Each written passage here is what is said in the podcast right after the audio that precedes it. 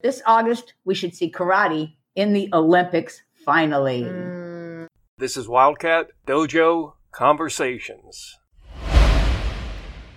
Hi, and welcome to today's show. I'm Sensei Michelle, I'm Landon. And I'm Jackie. and today I am feeling lucky because our guest suggested the topic of the day. So, what should we do first? Introduce the guest or introduce the topic? Guess for sure, Sensei. Good idea, Landon. Hi, Sensei Andrew. Hi, everybody. Hi, Sensei. Thanks for joining us today, and My thank pleasure. you for the idea for this show. Oh, you're welcome. Sensei, don't you think we should tell everyone that Sensei Andrew has been on the show before? That's the plan, Stan, or in this case, Sensei Jackie. Do any of you remember which episode Sensei Andrew was on? I was struggling to remember. I can't remember. I really can't remember. It was that memorable. So, you know what we'll do? We'll put that on the list of ones to replay when we have our, Fifth Monday. yes, because That's- whenever there's a fifth Monday of the month, instead of putting out a new episode, I'm going to do an archived episode. So, Oh, that's I'll put cool. you for sure on the list. That's coming up soon in about a month. Okay. So, again, I'm excited about today's episode. I'm going to get a drum roll, please. Oh, And that's even funnier because he's such a percussionist, a professional percussionist. Say that three times quick. hey, did I say it right? That's what I do. Percussion timpani is what I play mostly in the orchestra. Oh, okay. I'm going to push us on here. And today we're going to look at the World Karate Federation and the fact that this August we should see karate in the Olympics finally. Mm. I did read that the Olympics is supposed to be the first weekend in August. Did you guys read that also? I'm not really sure what the startup date is. Does I anyone think know? it's somewhere at the end I- of July. July, I think he's right. I'm sure that they'll have their schedule out soon. I bet it's already out. It I is. bet you're right. Okay, well, we're going to start with looking at the World Karate Federation because the truth is, I had never really looked into it before you brought it to my attention, since Andrew, so I appreciated that so much. Are you going to start us out here, Landon? I am Sensei. It's the world's largest international governing body of sport karate. It was started in the year 1991 and has the involvement of 198 countries around the world. Oh, good, our first tangent.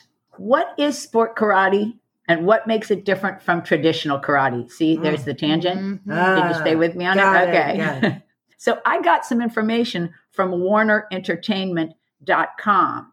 And also, since Andrew, I know you've read a lot about it. So you want to get me started here? Well, sure, Sensei. WarnerEntertainment.com says, and I agree, that both sport and traditional karate have merit. It depends on what you're looking for. Hmm. You know, I do think that all kinds of training are important if it fits what the person needs. Us. It's not like one is better and that's the only one that's ever going to be good for all people. Right. You know what I mean, Sensei? Well, yeah, e-, everybody's karate has to be their own thing. And just like with other with different styles of music or whatever, it isn't definitely uncool to put somebody else's style or way down, That's right. right? Us, I agree.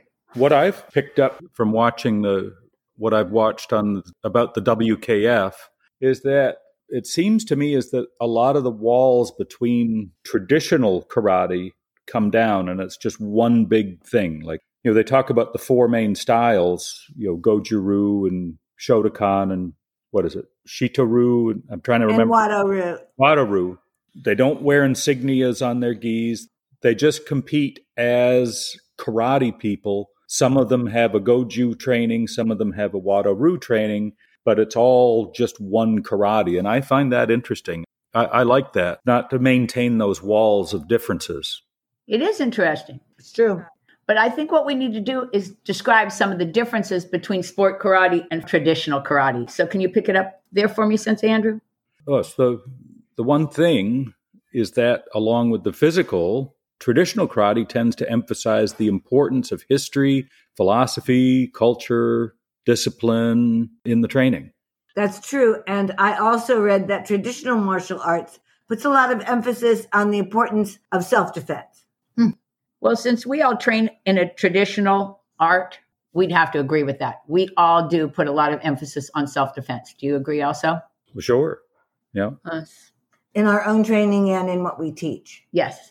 So, what did we read about sport karate? What you got, Landon? Well, one thing we read about sport karate that many people who end up competing in sport karate have traditional training in their background, which is quite interesting. They choose sport karate so that they can focus on the competitive or sport side of the martial art. You know, I read that too. Everybody will remember that traditional karate, the kind of karate that we do, competes. The difference is that sport karate focuses heavily on the competition. Well, that's true. Another difference between the two is in execution of technique, both in kata and sparring. Okay, so I'm going to jump in here with a quick reminder that kata, in case you don't know, is the forms done in karate. It's an easy Google search, and we've Us. talked about it many times. On we might even have a five minute short on it. It's something that you can look up super quick.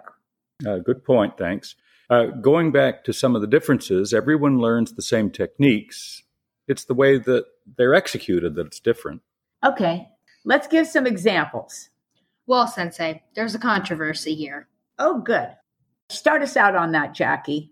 As in kata, traditional karate for the most part sticks to kata patterns that are formed exactly how they were taught by the masters, or as close to them as possible.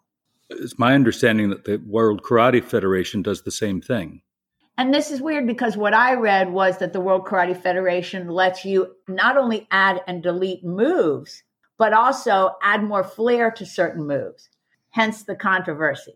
Uh, Us, And us. if you are out there and you know what the World Karate Federation requires or allows, please shout us out. You can shout us out all over the web on Wildcat Dojo us. or at dojo conversations at aol.com. Okay, so going back to kata, Sensei Andrew, I know you've watched them do uh, synchronized kata. Right. I find that pretty interesting. Uh, Very, very disciplined. They can't give any sound cues or visual cues, they all just do it precisely together. Now, did you see that on the WKF site? Yes. So there's where you'd look for it, folks. Us. And I read that they also have musical forms. I think, Sensei Andrew, you haven't seen that on their site. I haven't. but I did read that. And also, we've done musical forms, and musical forms are very inventive. You don't have to follow some sort of historical pattern. That's one of the fun things about it, isn't it? That's what I like about it. You're allowed to make it up from ground one or s- bar one, I should say. Good musical note. Your, interp- Oh, your interpretation of the music and how it inspires you to do kata. absolutely. Where are we? Um, could I move us on to sparring? Perfect. That's perfect. What you got? Oh, pretty simple. Both traditional karate and sport karate have rules, but they aren't the same. Uh, so if you go to a competition for the first time, read the sparring rules carefully. And we always did. Whenever we went to a, a new place, we always sat down and read through the rules carefully. Sometimes groin was open, sometimes it wasn't. Sometimes sweeps were allowed, sometimes they weren't. And it's good to know before you get in the ring. Us. and then the guy does it to you. well, and you don't know it's coming, That's right? Okay. So I think what we're going to do is talk about the rules as they are going to apply in the Olympics. Am I right about that? Us, definitely. So let's do a little background on karate in the Olympics before we get to the fighting rules. Okay. Us, Us. Uh, Sensei, can I get it going? There it is. Karate was supposed to debut in the Olympics last summer. But of course, due to COVID, it is now supposed to happen in summer 2021. It's exciting that we're finally joining judo, taekwondo, and wrestling. True, but it may not be in the Paris Olympics in 2024 because, and this is according to Wikipedia, karate is being added to a specific event and not a permanent sport. I love Wikipedia. I have one more thing. I know people put it down, but it is a convenient way to check something out, isn't it? It sure is. Okay, you have one more thing for me, Sensei? Yeah, in order to qualify for the Olympics, you have to be a part of the WKF. There are 80 total spots, and each country can have only eight for men, for women. That's interesting, and this is cool too. Did you guys know it is supposed to take place in the Nippon Budokan, the home of the World Karate Championships, which is sponsored by the WKF. I did read that, and I love this fun trivia. That location has also held concerts, including the Beatles, Led Zeppelin, and Diana Ross. Hmm. Very cool. Okay, I'm getting us back to the Olympics. And I'm going to add that in kata, all the men will go together and all the women will go together. There are 102 forms to pick from created in a list that is sanctioned by the WKF. Did you guys look at that list? I did, and Yeah. I found one that is uh, where the katas are listed by Goju-Ryu, Wado-Ryu, Shotokan, and Shito-Ryu. So if you're in Goju-Ryu, you have only 10 katas to choose from. But if you're in Shotokan, you have 21 katas to choose from. Wow. Really? That doesn't exactly match the one that we looked at, does it, since No, I, I think we've seen different information. What I did learn is that, like, if you move on, you you're the winner of round one. You have to pick a different kata for round two. Yes, Hmm. I did. Too. I read that as well. But I think that's also true in ties. If you tie, you're not allowed to redo the same kata in the Olympics. I, that's what I read. That's correct. Okay, Sensei Andrew, you going to keep it going, starting me out in the scoring system? Yeah, I've got something, Sensei.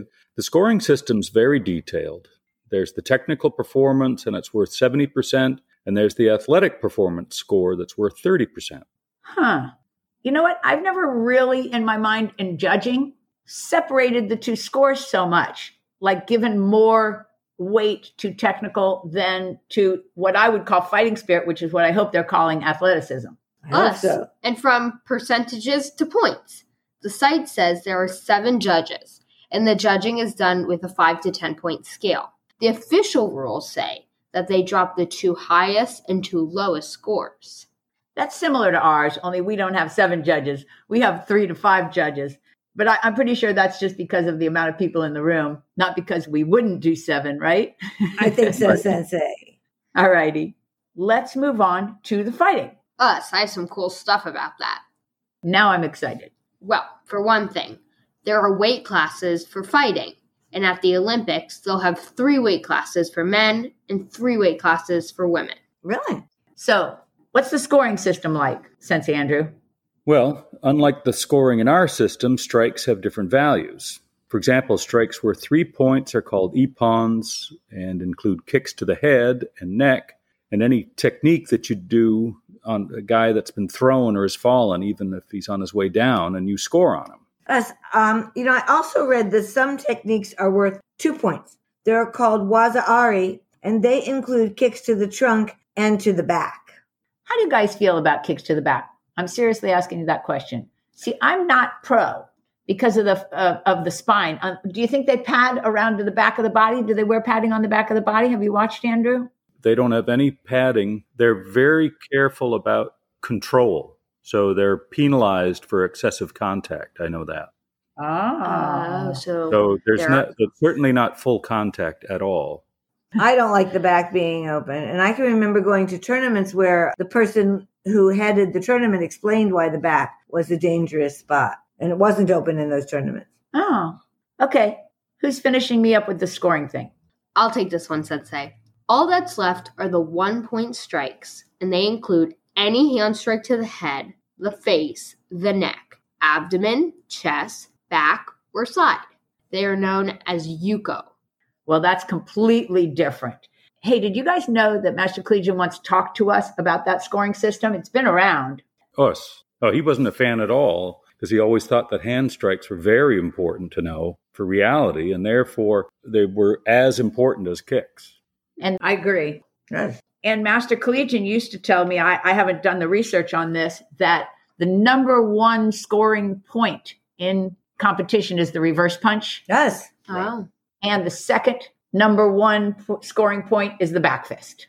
It was a long time ago when we had those discussions, and statistics could have changed. Of course. Okay. Before we finish this one up, I just want to add that Master Collegian was a fan of sweeps, and sweeps are allowed at the Olympics, but not judo throws.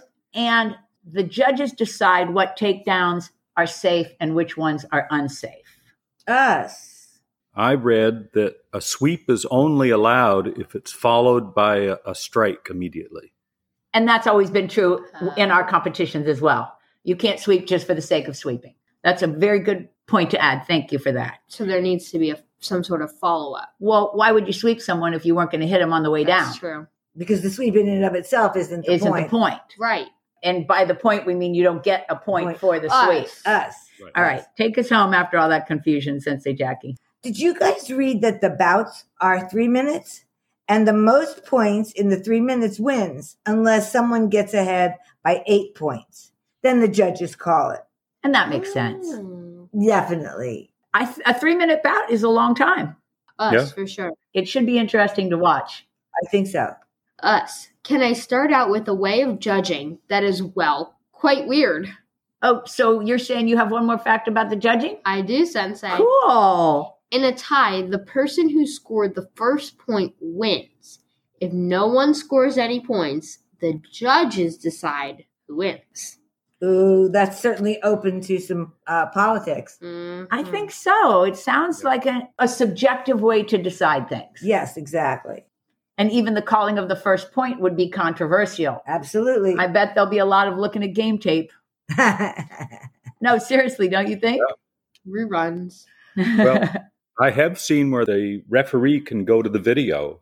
Like the coaches on the side can say, we contest that. And then they'll go back and look on the video and see if they corroborate or overturn the judge's ruling Huh. for a, a sparring point. wow. and in my days of competition, when we would go out every weekend for two or three years, parents would video the fight and try to get involved in the judging. The parent would be there with his device. It wasn't a phone back in those days. And he would be videoing. And the guy's sensei would be right there. And the sensei would contest and say, You need to look at this. And it was huge, huge political controversy until they said, You got to stop. Our judges are doing the best we can, and we're not going to spend all this time. Imagine the amount of time that is going to go into this if they're going to check game tape. And although that would be very important to the gold medal winner or whichever medal, from the standpoint of the watchers, it's not exciting. Oh. No. Right. But uh, depending on what time it comes on TV and depending on what channel it's on, I would definitely take a look at it. Me too. Obviously, we can't say, did we already ever watch it because it hasn't been there yet. Us. But we may have a tweet maybe with our opinions. Afterwards. Oh, Oh, that's make a note a of good that. idea, Landon. That's a good idea. And that definitely tells them check out our Twitter page. So here's a fun little fact. In the WKF, and I've been told in the Olympics, now if we get to the Olympics and this isn't true, don't yell at me. Okay. The judges wear suits and they have to wear a specific tie with their suits. And the suits can only be in two colors. I didn't write down the two colors. I feel like it's dark blue and black, but I could be wrong about that. Wow. Kind of rhymed black with that. Anyway, the judges are looking sharp. I guess so.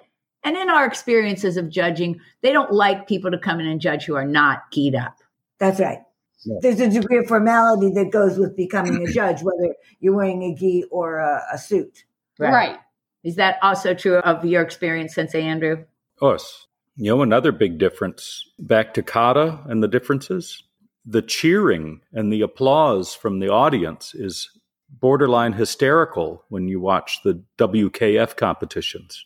I think you might have told me that, Andrew. And when I was reading about the Olympics, it said that they weren't going to allow any because of COVID. I, I find that interesting. Yeah. I just did an assignment about the rules of the Olympics. No cheering, no talking, only clapping. And when you clap, you can't touch anything else. You can't touch any other person. Very strict rules. Very strict rules they're trying to have to try to keep everybody safe. Wow. But if you watch some of these WKF World Championship tournaments, Right? you'll see somebody hold a perfect side kick out and snap a punch or do a Toba McGarry. And Wow. the crowds go crazy. I did I did watch that. Huh. And he's right. Have you ever watched just local capoeira? Yeah. And what happens when the capoeira competitor comes on? First off, they have like a little drum beat Right. on the back on the back corner of their ring that goes through the whole thing. And it was in regular competition, not musical. Okay. And nobody shut it down because that's how they do it. They have a, Oh. a backbeat. And the competitor was in the ring. All the way around the ring were other people that came from his dojo, Mhm. and they were very noisy and very loud. It was really, really interesting Really? to watch. Yeah, Huh. it was really something to watch. It reminded me, I don't think it was the same thing because you're talking about the crowd and I'm talking about the people who trained in his dojo Ah, I see. it was still similar in that it was super, super noisy. My visual image was that it was a little distracting to the judges, but that was just my take on it on the two or three times I saw it happen when we were out at open tournaments over the years. Wow, that's so interesting. So that was a lot of information about the Olympics. Yes, it was. Maybe we psyched these guys up to watch a little bit come late July, early August. Us? Us. Us. I'll be watching. I do usually watch the Olympics, don't you guys? Oh, yes, definitely, Sensei. Us. So, Yep. since we can't talk about what we saw in karate in the Olympics before, let's talk about what sports we do love to watch. And you know what? Sensei Jackie, start me out. What sport do you love to watch in the Olympics? I love to watch all the equestrian events. Oh, I think the horses are beautiful. They're groomed so well. And when they do the dressage and the steeplechase, I'm in awe. and the horses are such athletes. Oh, It's amazing. and, and then the, the combination of the horse and its person, they, they work together as such a team. Do you have a favorite, Sensei Andrew? Well, I'm a Winter Olympic guy, so I like hockey and curling. That's my. Ah. So, nothing in the Summer Olympics? um, No, I- really? I watch, but nothing really stands out for me. You know, The track is interesting, and Track is But- interesting. I guess to answer your question, I've always watched the judo. Now, that's interesting. Mhm. Okay, Landon. I would probably have to go with swimming. I re- or synchronized swimming as well. I really find that fascinating. Anything synchronized to me, the amount of work that goes into it is Mhm. just so Us crazy. it just it really makes me say wow Us. because we do that in our style to the extent that when we do group kata we're Us. supposed to stay together and we know how difficult it can be us Us. okay i'm going to say i'm torn between two that i really like to watch so i'm going to say i like to watch fencing Ooh. Ooh. it's just it's such a skill Yes. So, and and a, and then a little fencing aside, I took a fencing class once with my mother at college, and she got a better grade than I did. to this day, I feel it was politics on the part of the teacher. that Isn't that awesome? is an awesome story. And a wonderful way for us to get into honor athletics. I don't think that they sell fencing foils. You never know. You never know until you call them at. 770-945-5150. HonorAthletics.com. And when you do, could you please mention Wildcat Dojo? I would personally appreciate that. And Cynthia, our friend at Otter Athletics, appreciates your business. And on that note, Sensei Andrew, this was fun. I don't know whether to thank you more for the idea of it or for being on the show. I'm 50 50 torn on it. Yeah, well, thanks for having me. I enjoyed being part of it. So let's start our goodbyes. Bye everyone. We'll see you next week. Goodbye. It was a great day today. Thank you. And I'm Sensei Michelle, signing out. Thanks for being here. Hope you join us again on Wildcat Dojo Conversations.